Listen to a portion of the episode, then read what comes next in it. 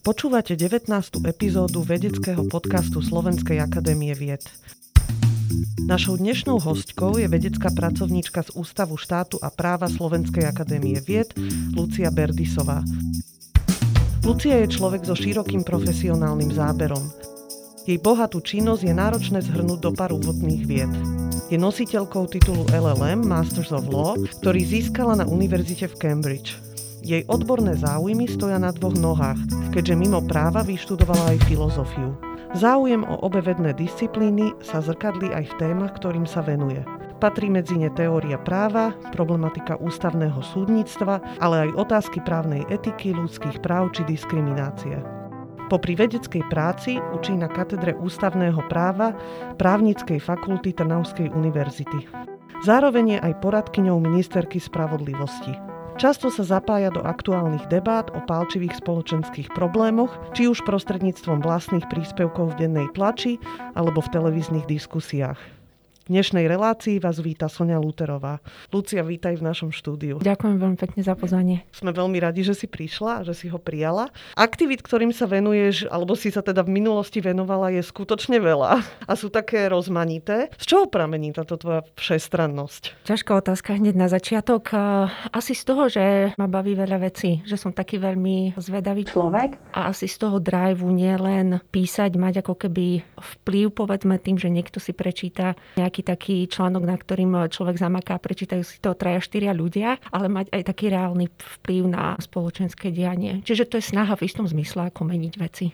To mi hneď nahráva na druhú otázku, lebo ja som tam tiež vnímala, posledné dni som si prečítala rozličné tvoje texty, hlavne tie popularizačné, vypočula diskusie a cítiť sa mi zdá za tvojimi textami určitá taká naliehavosť alebo túžba zlepšiť spoločnosť alebo prispieť nejak do toho aktuálneho spoločenského diskurzu alebo toho, čo sa práve deje, rieši. Je takéto nastavenie pre právničku, právnika dôležité podľa teba? Myslím si, že áno, ale je veľa oblastí práva, respektíve veľa právnikov, právničiek. To právo je veľmi bohatá oblasť, čiže sú oblasti, v ktorých viac menej aplikujete existujúce právo a už to je veľká robota na spravodlivosti, čiže nemusíte mať, myslím si, v istom zmysle nejakú veľkú sociálnu imagináciu na to, aby ste menili ten systém, ale keď je nejako v poriadku nastavený, tak tým, že už ho vymáhate alebo spolupracujete pri jeho aplikácii, tak ako robiť veľmi, veľmi užitočnú robotu. No a potom sú nejaké oblasti práva, právnici, právničky, ktorí sa snažia ten systém v istom zmysle zmeniť a minimálne to sa dá robiť už poukazom na nejaké nespravodlivosti, lebo v každom systéme existuje nejaká nespravodlivosť, snaha ho nejako vylepšiť. No a v momente, keď sa venujete ústavnému právu, keď ja sa venujem ústavnému právu, nejako prepojený s politikou, čiže to vás tak ako keby prepojí do tých oblastí nejakej spoločenskej angažovanosti. Čiže tá sociálna imaginácia, aby som sa oprela o ten termín, je pre teba nejaká vnímavosť voči nespravodlivosti, ktorá sa deje v spoločnosti? Aj to, ale je to zároveň mix asi nejakej schopnosti empatie k tomu, že sú skupiny ľudí alebo konkrétni ľudia, ktorí zažívajú nejaký typ nespravodlivosti a zároveň predstavivosť v tom, že by to mohlo byť inak. Čiže nejaký mix empatie a tej vnútornej kreativity, kde si vieme predstaviť, že to je inak a čo sa iné dá urobiť. V istom zmysle je to feministická jurisprudencia tiež používa taký pojem, že vigilance, čiže vlastne pozornosť k nespravodlivostiam, k tým veciam, čo sa dejú okolo. A v tom zmysle aj feministická jurisprudencia, ale nie len tá nie je iba deskriptívna, že popisuje, ale snaží sa ten svet meniť, čiže právo meniť. No som veľmi rada, že si použila tento termín. A ja som teda cítila feministické postoje za niektorými názormi, ktoré si prezentovala. Si feministka? Určite, iste. Prečo je to pre teba dôležité? No myslím, že tak iste feminizmov je viacero, ale myslím, že to, čo spájate rôzne druhy feminizmov, je tá viera, že rody a pohlavia sú si rovné. No a ja verím v spravodlivosti, že verím aj v to, že rody a pohlavia sú si rovné. Prečo si sa rozhodla pre prácu v akademickom prostredí a nie napríklad v advokácii? Lebo ty si bola aj koncipientka, zrejme aj máš advokátske skúšky, alebo nedostala si sa k nim už? No k skúškam som sa dostala, ale to je taká milá vec, že ja som to položila na tej ústnej časti, lebo tá ústna časť advokátskych skúšok sa konala pár dní predtým, ako ja som mala nastúpiť na akadémiu. A v istom zmysle, neviem teraz to zhodnotiť, že či to nebola taká mierna sabotácia tej línie ako pôsobenia. Teraz asi by som to vnímala v niečom pragmatickejšie, že by som skutočne tomu dala akcent. Čiže to sú tiež také ako keby, keď človek niekde v živote smeruje, tak ja som smerovala ako keby akademicky, zároveň som začala študovať filozofiu, rodičia sú právnici. Samozrejme, že boli radi, ak by som mala nejaký praktický zámer, lebo tá akademická práca nie všetkým ľuďom príde ako niečo, čím sa dá uživiť. Takže to bola taká nejaká mini dohoda, že ja budem robiť aj praktické veci. Ale či ja som v tom mala srdce, to asi skôr nie, ale neviem, že či to nebol tiež nejaký taký ako mierne vnútorná sabotáž. Čiže na skúšky som išla, písomné časti som urobila, dokonca ma pochválili a na ústnej časti si vytiahla ako otázky dane z motorového vozidla. Mne je to akože úprimne je jedno, aká je daň z motorových vozidiel. Čiže som neurobila tú ťažkú prácu, ako urobiť veci, ktoré vás neúplne bavia. No a o pár dní na to som nastupovala na SAÚ-ku, čo už som vedela skôr. Takže to bol v podstate aj taký moment, kde som sa rozhodla, že tá akademická dráha ako keby bude kľúčová a prečo som si ju vybrala. Ja neviem, či to majú aj iní ľudia, ale nejaké také menšie stretnutie. Jeden profesor, ktorý potom bol aj riaditeľom Ústavu štátu a práva, keď som na ňo nastupovala, učil kedysi právo duševného vlastníctva, profesor Švídroň, tak mi vo výťahu na fakulte povedal, že možno by som ako mohla skúsiť PhD, povedal to ďalší vyučujúci. Mne sa to učenie v istom zmysle ako páčila sa mi predstava písať, takže aj preto, ale zároveň mám rada to prepojenie na ten v úvodzovkách praktický život. Akým výskumným projektom sa venuješ momentálne?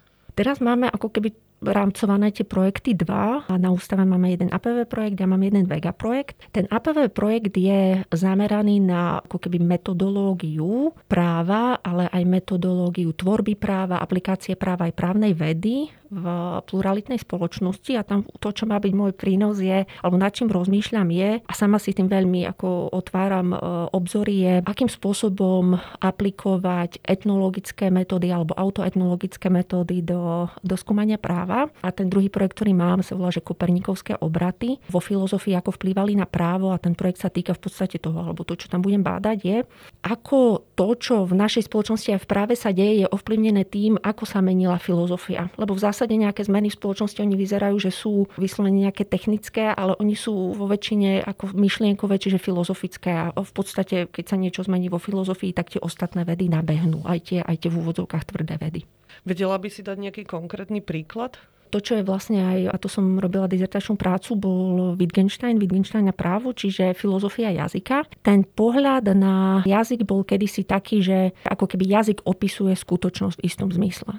A potom Wittgenstein priniesol ako o dosť dynamickejší pohľad na jazyk, hovorí sa o jazykových hrách. A to, čo je podľa mňa zaujímavé, a hádam to na tom bude vidno, kedy hovorí o spoločenskej praxi, v podstate od neho nejako pochádza pojem interpretačných spoločenstiev, čiže význam slova nie je jedna vec vo svete, ktorá existuje, ale je nejaká verzia interpretácií, ktoré to interpretačné spoločenstvo má. A to napríklad potom znamená aj to, že môžeme mať slovo alebo príkaz niekde, že nezabiť, ale bude ten príkaz znamenať niečo iné pre nejakú spoločnosť kresťanskú, pre nejakú spoločnosť sudistickú a pre nejakú spoločnosť kanibalov. Čiže je to iný pohľad na to, ako vyzerá jazyk a teda iný pohľad na to, ako fungujú tiež právne pravidlá. Že sú držané, že v mnohom sa treba pozerať do interpretačného spoločenstva a že v niečom tie naše základy sú vytvárané, nie že vytvoríme si nejaké spoločné základy a na tom vybudujeme právo, ale že zároveň právo vytvára tie základy. Wittgenstein používa taký pojem, že dom nie je nesený základmi, ale základy sú nesené domom, ako keby. A že aj odôvodňovanie niekde končí. On hovorí, že riel sa ohýba. Čiže aj pri tých sociálnych praktikách už sú situácie, kedy jednoducho nejako konáme, čiže je tam v úvodzovkách nejaký automatizmus a vtedy sa už ako keby neodôvodňuje, prečo to pravidlo je tak a tak. A v momente, keď my sa vieme dostať aj do našich ako keby automatizmov, tak sa dozvedáme nejaké dôležité východiska o tom, prečo alebo ako funguje náš právny systém. Aha, a tie automatizmy sa vzťahujú napríklad ku kultúrnym špecifikám. Presne, tak aj. Tak. Konkrétnych skupín sociálnych. Aha, rozumiem. No. Keby si sa nevenovala právu, zaujímal by ťa iný vedný odbor? Okrem práva si vyštudovala aj filozofiu, tak to je asi taká first option, prvá možnosť, ale sú aj nejaké iné vedné odbory, ktoré ťa lákajú? Určite antropológia, etnológia, myslím, že archeológia by ma bavila. Ja som začala študovať vlastne informatiku, ale potom som prešla na právo. Na informatike to bolo veľmi fajn, možno aj informatička by som bola lepšia nakoniec ako právnička v niečom, čiže viaceré veci ma bavili. bavia, možno by som nemusela vôbec študovať, ja možno by som mohla robiť nejaký šport, robila som kedysi hádzanú, teraz keď si človek tak predstaví, tak by som mohla, ako ja mám veľkú imagináciu aj na to, ako by mohli vyzerať moje životy, čiže si viem predstaviť, že ja neviem, sa živím umením. Právo by malo slúžiť pre všetkých. To je asi taký základný princíp, z ktorého vychádza náš systém, naša spoločnosť, v ktorej žijeme. To, do akej miery vlastne je tento predpoklad naplnený, asi odráža tak všeobecne povedané nejakú úroveň demokracie v krajine. Ako sme teda na tom z tohto pohľadu? Neviem, či viem dať nejaké úplne všeobecné hodnotenie. Aj my, aj iné krajiny sme sa za posledných 100 rokov ako výrazne posunuli. Čiže keď si pozrieme napríklad na to, akú možnosť mali vytvárania si nejakých životných plánov alebo realizácie vlastnej ženy pred 100 rokmi, tak to bolo ako úplne inde. Ale zároveň sú rôzne nepopulárne menšiny, ktoré sa vlastne nemôžu zúčastňovať ani pri tvorbe legislatívy, lebo nie sú zastúpené. Lebo keď sa zúčastňujú, tak nepledujú pre tú svoju nepopulárnu menšinovosť. Takže potom nie sú právne pravidlá stavané smerom k ním a zároveň aj keď niektoré pravidlá sú nastavené rovno, tak nie rovne sa v živote aplikujú. Takže tá identifikácia, myslím, že tých skupín je stále veľa. Aj čiže hociaká nepopulárna menšina je niekto, kto, ja neviem, teraz v poslednej dobe, že to je jasné a troška viac sa o tom hovorí, sú LGBTI ľudia. Čiže vlastne tým lakmusovým papierikom je možno do istej miery správanie sa alebo nakladanie s ohrozenými skupinami obyvateľstva. Ako z tohto pohľadu vnímaš prístup politikov k verejnej obhajkyni práv a k jej vystúpeniam v parlamente? Keď sa pozriem na posledné 2 roky, keď mali zobrať na vedomie jej správu, lebo takto funguje, to nejde ani o to schváliť alebo neschváliť, ale zobrať ju na vedomie, tak tam bol zjavne ten odpor veľkej časti poslancov väčšiny ako naznačený tým, že nezobrali tú správu na vedomie. Ja prácu pani verejnej ochrankyne práv vnímam veľmi, veľmi pozitívne, že sa snaží, čiže tam je obrovská snaha, snaží sa podľa mňa plniť tú svoju funkciu tak, ako ju má napísanú, čiže chrániť základné práva a slobody a nejaký čas, ako necelý rok som tiež kratučko spolupracovala s ňou. A keď môžem len také osobné pozorovanie, že aj v situáciách, ktoré pre ňu sú veľmi nepohodlné. Čiže o to viac si vážim, lebo sú ľudia, ktorí majú ako keby sa relatívne dobre cítia v plédovaní v nejakom ako keby konflikte a ona ľudsky to tak nemá, čo podľa mňa ako zjavné aj vonkajšiemu pozorovateľovi, pozorovateľke.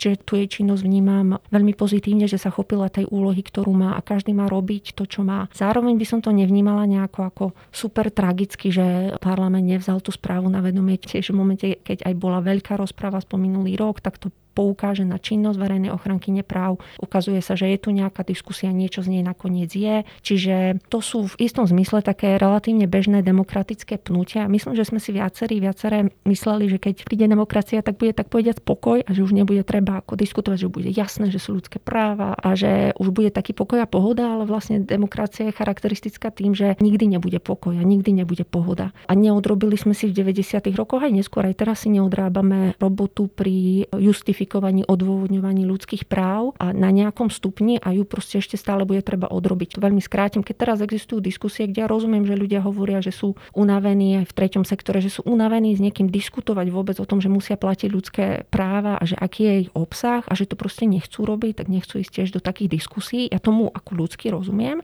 ale myslím, že to jednoducho stále bude treba robiť, lebo tá robota nebola odrobená. Stále budem musieť presvedčať, že ľudské práva sú dôležité a taký je ich obsah. A to je súčasť ako demokracie aj takej ako relatívne mladej, ako sme my. To, že tá debata musí neustále ako keby prebiehať a zároveň sa to stáva takou ako keby ošúchanou témou, že už máme pocit, že však už je to za nami, ale vlastne reálne nie je, lebo sa to neodzrkadluje v tých veciach, na ktorých záleží, ako napríklad v zákonoch, že? Takže je to vlastne nekončiaci sa proces. To ma každopádne nabáda k myšlienke, že možno existuje určité napätie medzi odborníkmi na právo, alebo odborníkmi na právo, nemyslím teraz teba osobne, ale obecne, a politikmi. Že zrejme je to prirodzené, že je tam isté napätie alebo isté trenie. Nebojuješ niekedy s pocitmi frustrácie? Och, áno, veľmi. Ja sa snažím ako občas, ale nesúvisí to len smerom k... Nie je to frustrácia len smerom k politike, ale napríklad aj k občas k súdom, k rozhodnutiam ústavného súdu. Čiže na jednej strane to človek môže vnímať negatívne, na druhej strane, že ho to rozhodí, na druhej strane tiež je to informácia, informácie o tom, že na čom a prečo mi záleží, že snažím sa to vnímať ako informáciu a nejako to spracovať na niečo pozitívne. Na druhej strane sa myslím, že relatívne menej hnevám ako kolegovia alebo kolegyne niekedy. Čiže iste nejaké pnutie existuje, len treba si, podľa mňa vždy je otázka pohľadu a znova aj tomu nás učí v niečom, alebo na to poukazuje feministická jurisprudencia aj kritické právne štúdia, že právo v istom zmysle nie je objektívne a každý má istý uhol pohľadu a nejakú pozíciu, kde sedí a nejaké záujmy proste presadzuje. Čiže aj feminizmus je o všímaní si tzv. Pozicionality, aj svoje, aj druhý, aj privilegia, ktoré mám, ktoré nemám, ktoré mám oproti iným. Navyše, politici a političky jednoducho fungujú v inom diskurze a reprezentujú iných ľudí. Čiže tie diskurzy sú v istom zmysle nesúmerateľné, úlohy sú v istom zmysle iné a je dobré ako keby spolupracovať napríklad tak, že odborný diskurs ako keby ubrzdí rauš nejakých politických nápadov, ale ten politický život je veľmi rýchly, treba prinášať riešenia a to tak nie je len na Slovensku, čiže tam, že urobiť si dvojročnú analýzku niečoho a potom priniesť riešenie, to tak nefunguje. Čiže pre mňa je to tiež ako lekcia pozerať sa pri niektorých veciach, čo je reálne možné a čo reálne možné, ako nie je a nikdy nebude. A myslela som si, že to možno možné je, keď na to pozerám od katedry v úvodzovkách, aj bez úvodzoviek. Takže toto je podľa mňa dôležité vidieť a snažiť sa zastať si tú svoju funkciu. A každý, keď si bude robiť tú svoju funkciu ako nejako poriadne, čo znamená, že musí premýšľať nad tým, aká je jeho rola. Aj keď urobíme nejaké zlyhanie, tak vtedy to v úvodzovkách ako keby bude šlapať. Ale to šlapanie neznamená, že bude pokoj, tak ako hovorím, v tej demokracii nikdy nebude pokoj, že v momente, keď ten svet bude vyzerať, keď tá krajina bude vyzerať tak, ako si ja predstavujem, no tak žijem v nejakej totalite, kde ja šefujem, keď niekto iný bude, tá krajina vyzerá podľa neho, tak šefuje on. Čiže ani nie je dobré v istom zmysle, aby veci vyzerali podľa mňa, lebo niekto sa bude cítiť nekomfortne. Čiže je to ohľadanie kompromisu. Je to nepopulárne slovo, ale to je kľúčové slovo pre demokraciu.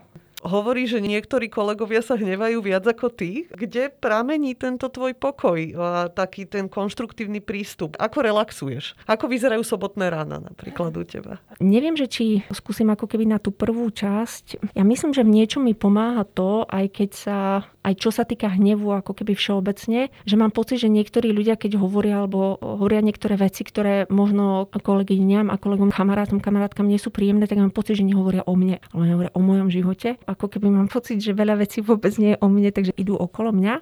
Čiže to je jedna časť a že ako vyzerá sobotné ráno, tak asi veľmi podľa toho, a to bude znieť tak divne, že kde sa zobudím, ale sú nejaké miesta, v ktorých sa pohybujem. Jedno je, že teraz vlastne fungujem na chalúpe, tak keď sa prebudím tam, tak vyzerá to trochu inak, ako keď idem pozrieť synovca, čiže tam potom stanem skôr popri ňom. Čiže veľmi od tých miest to závisí, ale to, čo sa snažím v poslednom čase robiť, posledných pár mesiacov na radu ako kamarátov takej partičky, ktorí sme online v kontakte, tak sú to právnici, právničky, tak oni čítajú alebo používali takú techniku alebo takú knihu. Jedna pani sa volá Julia Cameron a napísala knihu, myslím, že sú možno 80. roky, že Artist Way, a je to v podstate kniha na odblokovanie buď písacích blokov alebo celkovo nejakej realizácii umeleckých ašpirácií. Jedna vec, ktorú ona radí nejaké dve základné veci a jedna z nich je, že písať si ranné stránky a to, že si napíšete 3 až 4 veci, ktoré vám ako idú hlavou, a to ako keby má odblokovať alebo nejakým spôsobom je to taký nejaký kál a potom sa v úvodzovkách vyčistíte pre ten deň, no tak sa snažím písať tie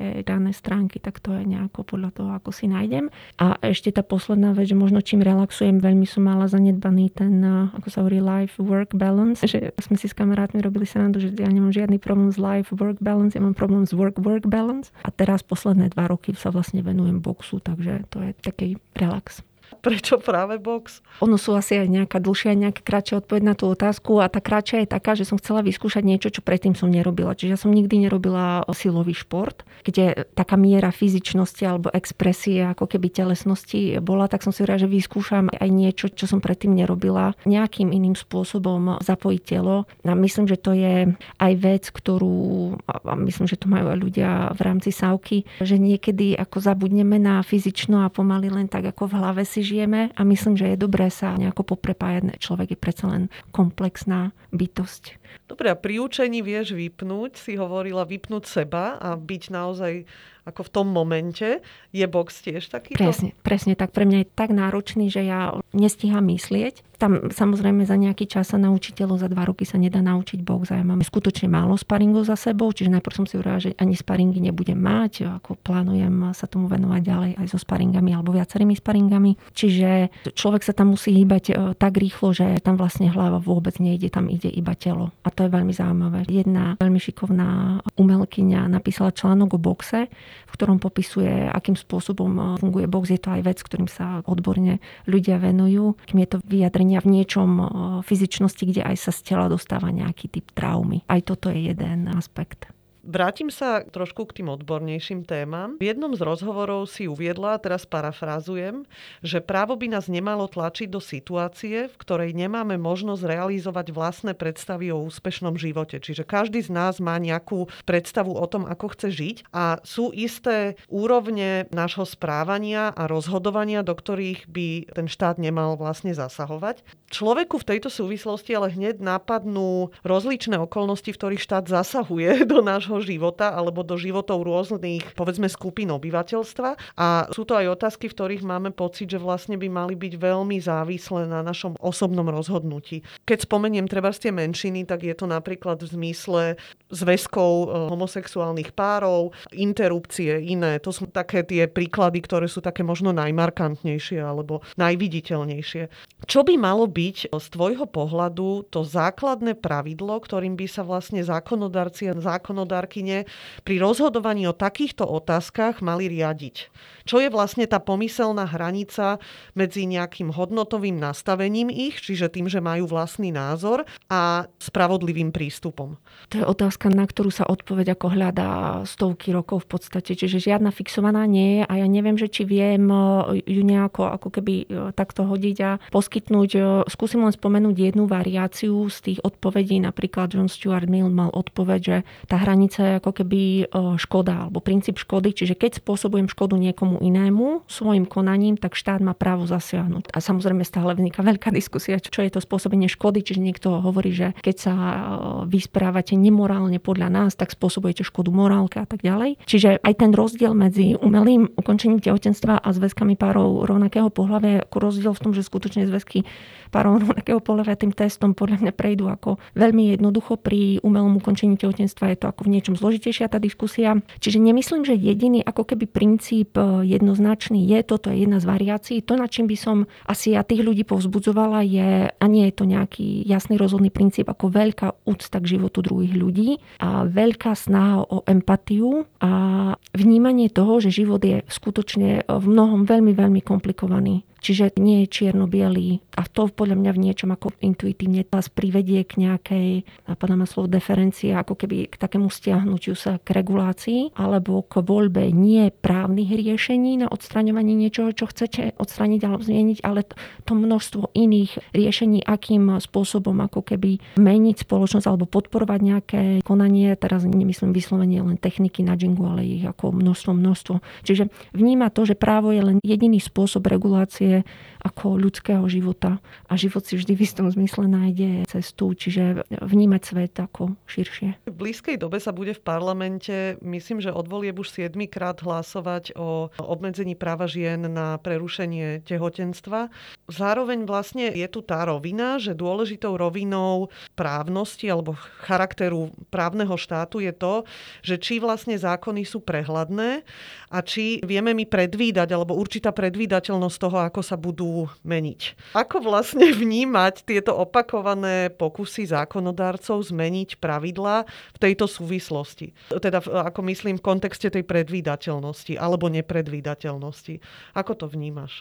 Myslím, že v tom ako keby úzkom právnom zmysle slova tá predvídateľnosť je iste o tom, že niečo si viem predstaviť, ako sa bude právna úprava vyvíjať, a v istom zmysle, keď niekto trvalo sa snaží o zmenu, tak už aj si viem predstaviť, že možno raz tá zmena prejde, čiže nevyhnutne to degraduje tú predvídateľnosť. v tomto zmysle a kľúčové je stále v pozadí sa vedieť nejako zariadiť. Čiže tento signál by právo malo dávať. A ja to vnímam ako informáciu o tom, že časť ľudí ako reprezentantov, reprezentantiek v Národnej rade vníma toto ako nejakú dôležitú agendu. Myslím si, ja písala som k tomu aj článok, že tá diskusia je zaciklená v istej slepej uličke. Napríklad, že sa diskutuje o podstatnou otázkou bolo, či plod má alebo nemá právo na život. A v tom článku argumentujem, že vôbec toto nie je kľúčová otázka, lebo aj v momente, ak by ste právo na život plodu priznali, tak viete stále balancovať ho s právom ženy. Slepá linka tej debaty je to, že sa hovorí o práve na súkromie ženy a nevníma sa celá časť, nevníma sa to, že nejde len o nejaké súkromie, ale ide o celý život, o celý svet tej ženy a v mnohom je v pozadí otázka rovnosti. Jednoducho mať potomka vplýva na život ženy stále inak ako na život muža. Čiže nejde len o právo na súkromie, ale právo na rovnosť a za tými pokusmi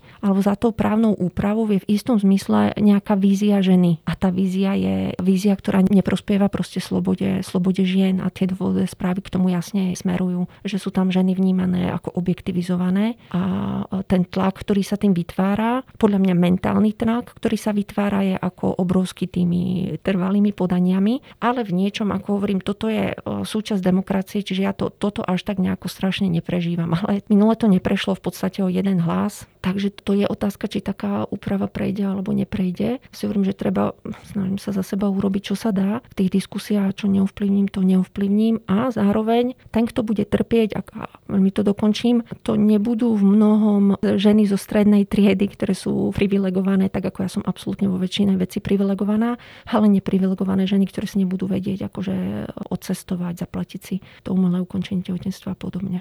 Zmením teraz tému trošku. Základným pilierom nášho systému z legislatívneho hľadiska je ústava. To je téma, ktorej sa ty venuješ dosť veľa. Zároveň vlastne verejnosť má zrejme k ústave, nemám na toto ako dáta tvrdé, ale moje pozorovanie je, že ten postoj je teda pomerne vlážny dlhodobo. O čom to vypovedá? Je dôležité, aby sme si vážili ústavu ako spoločenstvo? No je to super dôležité. Tiež to je asi vec výskumu, že čo na to všetko vplýva, ale keď skúsim také intuície. Aj spôsob jej vzniku, ona tak trocha padla z hora, ako hovorí sa o tom rôzne okolo toho procesu nejaké legendy, ale to nebolo nejaké ako vzopnutie, že zo spodu si niekto v úvodzovkách ľud vypýtal ústavu. Zároveň tá ústava vznikla ako ústava samostatného štátu počas existencie federácie, čiže myslím, že ten vznik na to v istom zmysle ako vplýva a napriek tomu, ako vznik ako išli veci, ja si myslím, že paradoxne môžeme kritizovať, ale že funguje veľmi dobre v istom zmysle.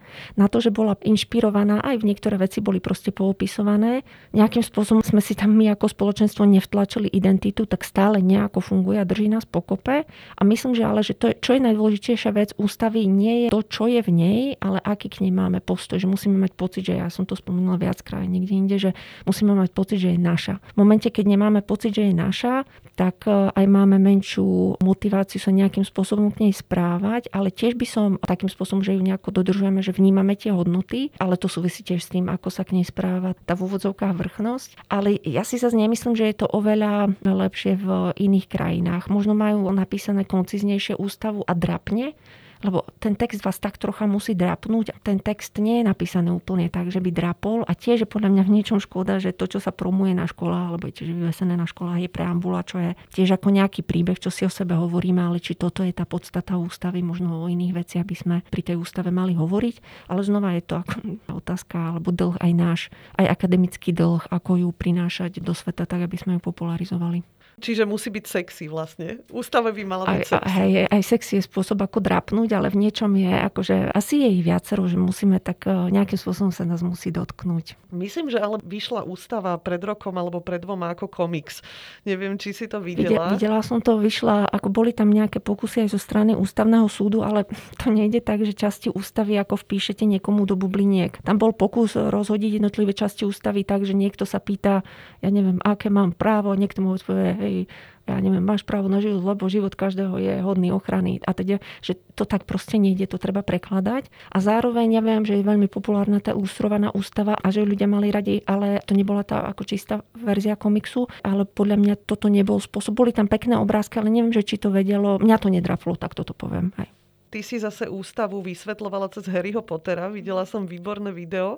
Vieš nám to trošku približiť, alebo bolo by to nadlho? Dáme len takú reklamu. Asi ten základ ja som, keď skúsim len tak, akože prequel k tomu bol v 2017-18 to možno bolo, keď ústavný súd rozhodol jednej veci o tom, že či kandidáti na ústavných súdcov prezident musí vždy vybrať polovicu z dvojnásobku, ktorému je navrhnutá, tak ja som vtedy napísala taký článoček do SME alebo komentárik, že horkraxy na ústavnom súde a tá pointa mala byť, že je dôležité, aby tí ľudia, ktorí sa tam dostanú, neboli nejaké politické horkraxy, ale aby to boli autonómni ľudia a ten motív sa mi tam veľmi hodil, lebo pointou v niečom, ako je, a ja som tak vnímala, Harryho Pottera tie čítania môžu byť rôzne, že je to v podstate ústavnoprávny politický thriller. No a tie ako keby dary smrti 3 v niečom môžu byť prirovnané k jednotlivým zložkám moci. A pointa je zabrániť ich koncentrácii a každý z nich proste využívať rozumne, ale aj so srdcom a poctivo. Všimla som si takú vec, že vlastne oprela si sa o Harryho Pottera a zase inokedy, už neviem v akom rozhovore, si spomenula Sapkovského, Zaklinača. Si faninka fantasy? Oh, áno. Veľká. Tá prvá vec, ako keď môžem, veľmi rada, najväčší sentiment mám k tému Pratchettovi. Oh. Prvá vec, čo som čítala kedysi, bolo Stráže. A no, takže tá séria zo zeme plochy to má veľmi... Raz akože dúfam, že keď príde čas, napíšem aj knihu Právna pratchettológia. Predstavujem si, že to bude veľmi úspešný ťah. Dáš nám nejaký dobrý tip na knihu alebo na film v poslednej dobe, čo ťa zaujalo? Veľmi málo stíham pozerať, čiže naplánovala som si, že každú sobotu si pozriem jeden film a každý piatok jeden seriál a nevychádza mi to, lebo zle organizujem časy. Ale to, čo som naposledy videla, bola Wonder Woman 84 a mne sa to páčilo. Takže to by bol nejaký tip. A na seriál asi je taký, ale je to starší seriál, sa volá, že Parks and Recreations. A je to v podstate o tom, ako funguje ako municipálna obecná správa. Tak to mám veľmi rada tiež. A je to veľmi edukatívne. Myslím si, že človek trošku dostane iný pohľad na to, ako tí naši úradníci fungujú. Súhlasím s tebou úplne.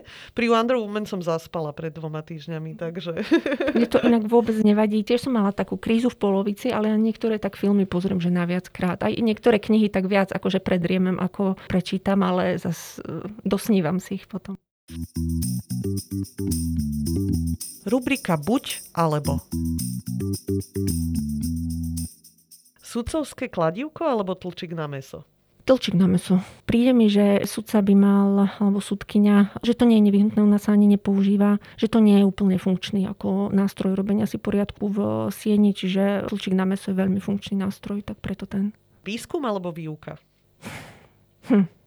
Dám, že výuka teraz, lebo je to otázka, kedy človek ako keby sa zabudne alebo na seba zabudne a ja to mám pri učení vždy, že sa ako keby tak v niečom odpojím a všetko ide preč. Pri výskume to tak vždy nemám a sú časy, kedy toho mám veľmi málo. Cesta alebo cieľ? Cesta. Ako sa to vzťahuje k otázkam právneho štátu? Aj s tým, čo sa bavíme, ako keď sa rozprávame o demokracii, v mnohom je dôležitejší nie výsledok, ako zákon vyzerá, ale ako sme k nemu dospeli, koho názory boli zobraté do úvahy znova, či máme pocit, že je náš, čiže v mnohom je dôležitejší proces, v ktorom vlastne nesmie ísť v istom zmysle o víťazstvo. Nejde o to vyhrať tak, aby sme tú opozíciu vnímali ako nejakého supera, ktorých dôstojnosť ponížime, čiže na toto si musíme veľmi, veľmi dávať pozor, že nejde až tak o výsledok, ale o to, aby sme sa nezmárovali v tom procese. Chalupa alebo hotel? Chalupa. Tak, to je jasné, to sme si už povedali. Slovenské súdnictvo prežilo v posledných rokoch veľké otrasy. Verejná mienka mu dlhodobo teda nie je naklonená a myslím, že ľudia v bežnom živote často zaujímu postoj, že len sa nedostať na súd, čo je teda dosť problematické, lebo niekedy sa naozaj dostanete, povedzme aj v občianských vzťahoch do situácií, kedy naozaj tá jediná inštancia, ktorá môže pomôcť, je súd, ale keď máte perspektívu proste 6 rokov ťahanic z nej s tým výsledkom, tak asi každý sa zlakne. Ako možno pracovať na vytvorení dôvery verejnosti v súdnictvo? No a vidíš vlastne tam nejaké pozitívne tendencie v tomto? Asi to nie je taká vec, že jeden liek ako zaberie, že to musí byť nejaká synergia viacerých aspektov. Tá kľúčová vec je nakoniec správanie a vnímanie tej funkcie sudcami a sudkyňami a nerobenie vecí. Teraz ani nejde, že možno robiť veci, ktoré nejako výrazne promujú spravodlivosť, ale nerobiť veci, ktoré ju spochybňujú. Teraz len ako maličký príklad, že zasadnutie súdnej rady na mňa pôsobilo dosť negatívne, lebo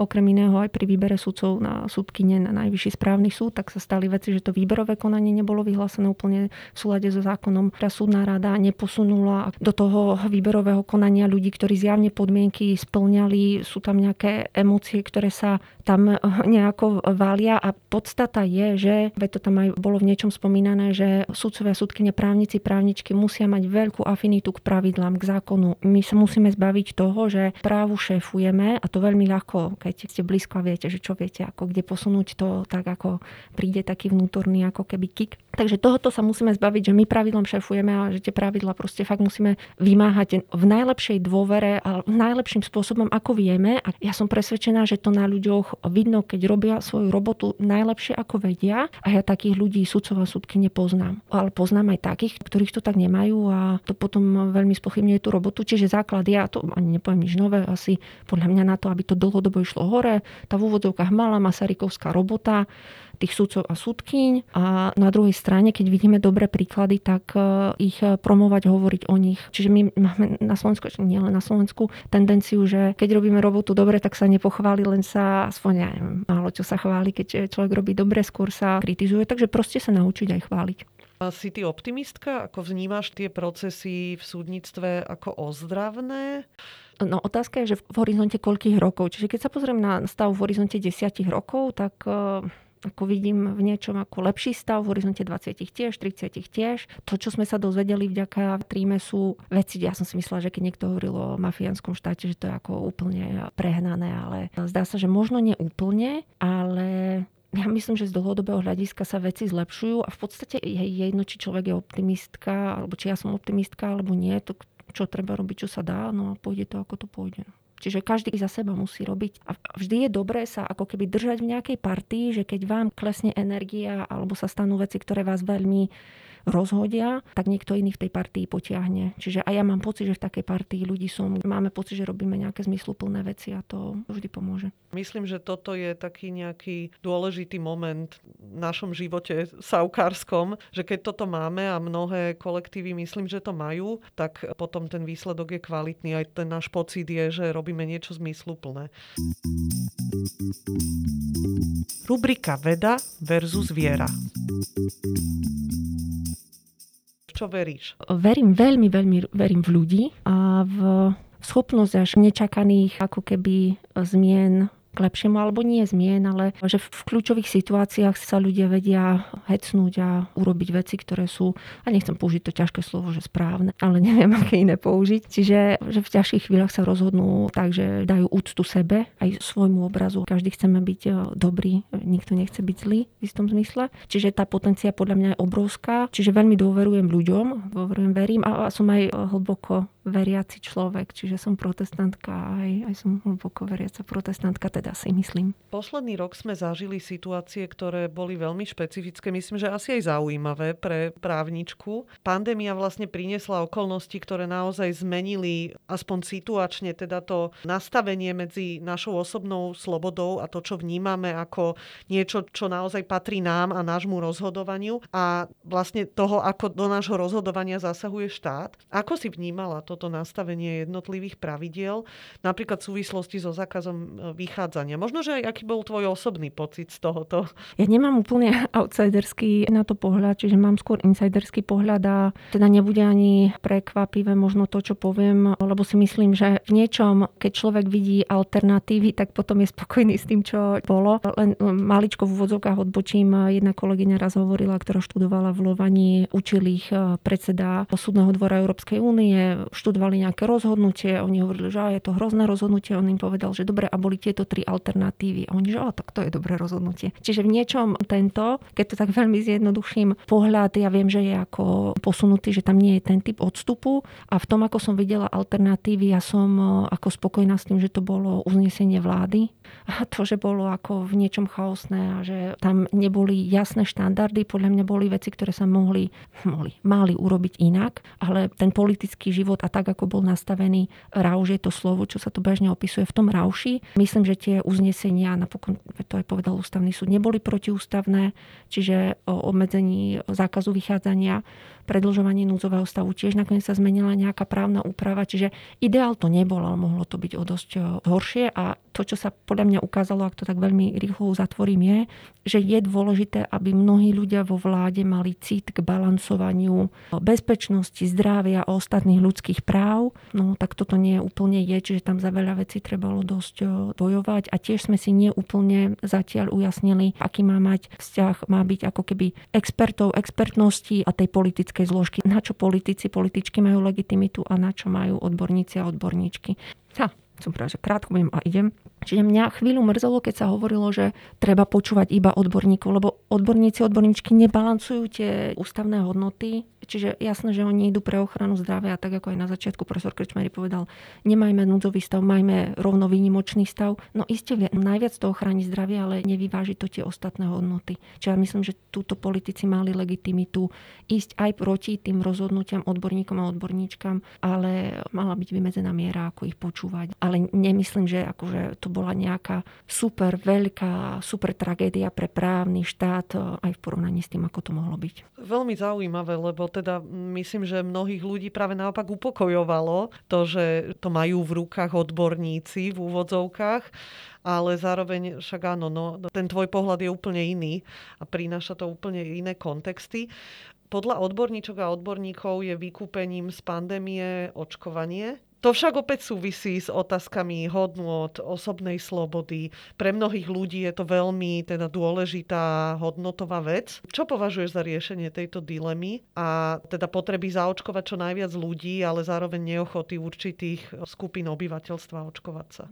Ja myslím, že právne je to relatívne jasná vec, no, že či štát môže prijať, keby otázka znela, môže štát prijať právnu úpravu, kde bude za istých okolností povinne očkovať ľudí? Ja si myslím, že môže, že taká úprava by nebola protiústavná. Či je to dobre a vhodné v konkrétnej spoločenskej situácii, to sa mi zdá, že asi nie, pretože sme sa dostali do situácie, kde na to musia byť politici, političky tiež veľmi citliví, že právo funguje v nejakej spoločenskej a sociálnej realite a nesmiete nikoho tlačiť úplne do kúta, lebo to vybuchne. Čiže asi hľadať iné, nezľahčovať si cestu tým, že buchneme povinné očkovania, ale odrobiť si tú robotu všetkými ostatnými možnými spôsobmi a to súvisí aj s tým, ako bojovať proti konšpiráciám, ako vysvetľovať, odrobiť si teda tú inú robotu, motivovať k očkovaniu. Čiže toto je podľa mňa primárna vec, ktorá mala byť a má byť urobená. Tak držme si palce a môžeme sa aj my, každý svojou mierou, do toho nejakým spôsobom zapojiť. Ja verím, že sávka bola a bude ešte veľmi užitočná v tomto. Hádam, držme si palce. Ďakujem veľmi pekne za to, že si prijala pozvanie. Ja ďakujem ešte raz. Bolo to veľmi zaujímavé. Ďakujem aj pre mňa. Dramaturgicky sa na dnešnej epizóde vedeckého podcastu Slovenskej akadémie vied podielali Katarína Gáliková a Soňa Lutherová. Technická podpora Martin Bystriansky. Ak sa vám náš podcast páči, dajte o ňom vedieť aj svojim priateľom a priateľkám. Každé vaše zdieľanie nás poteší.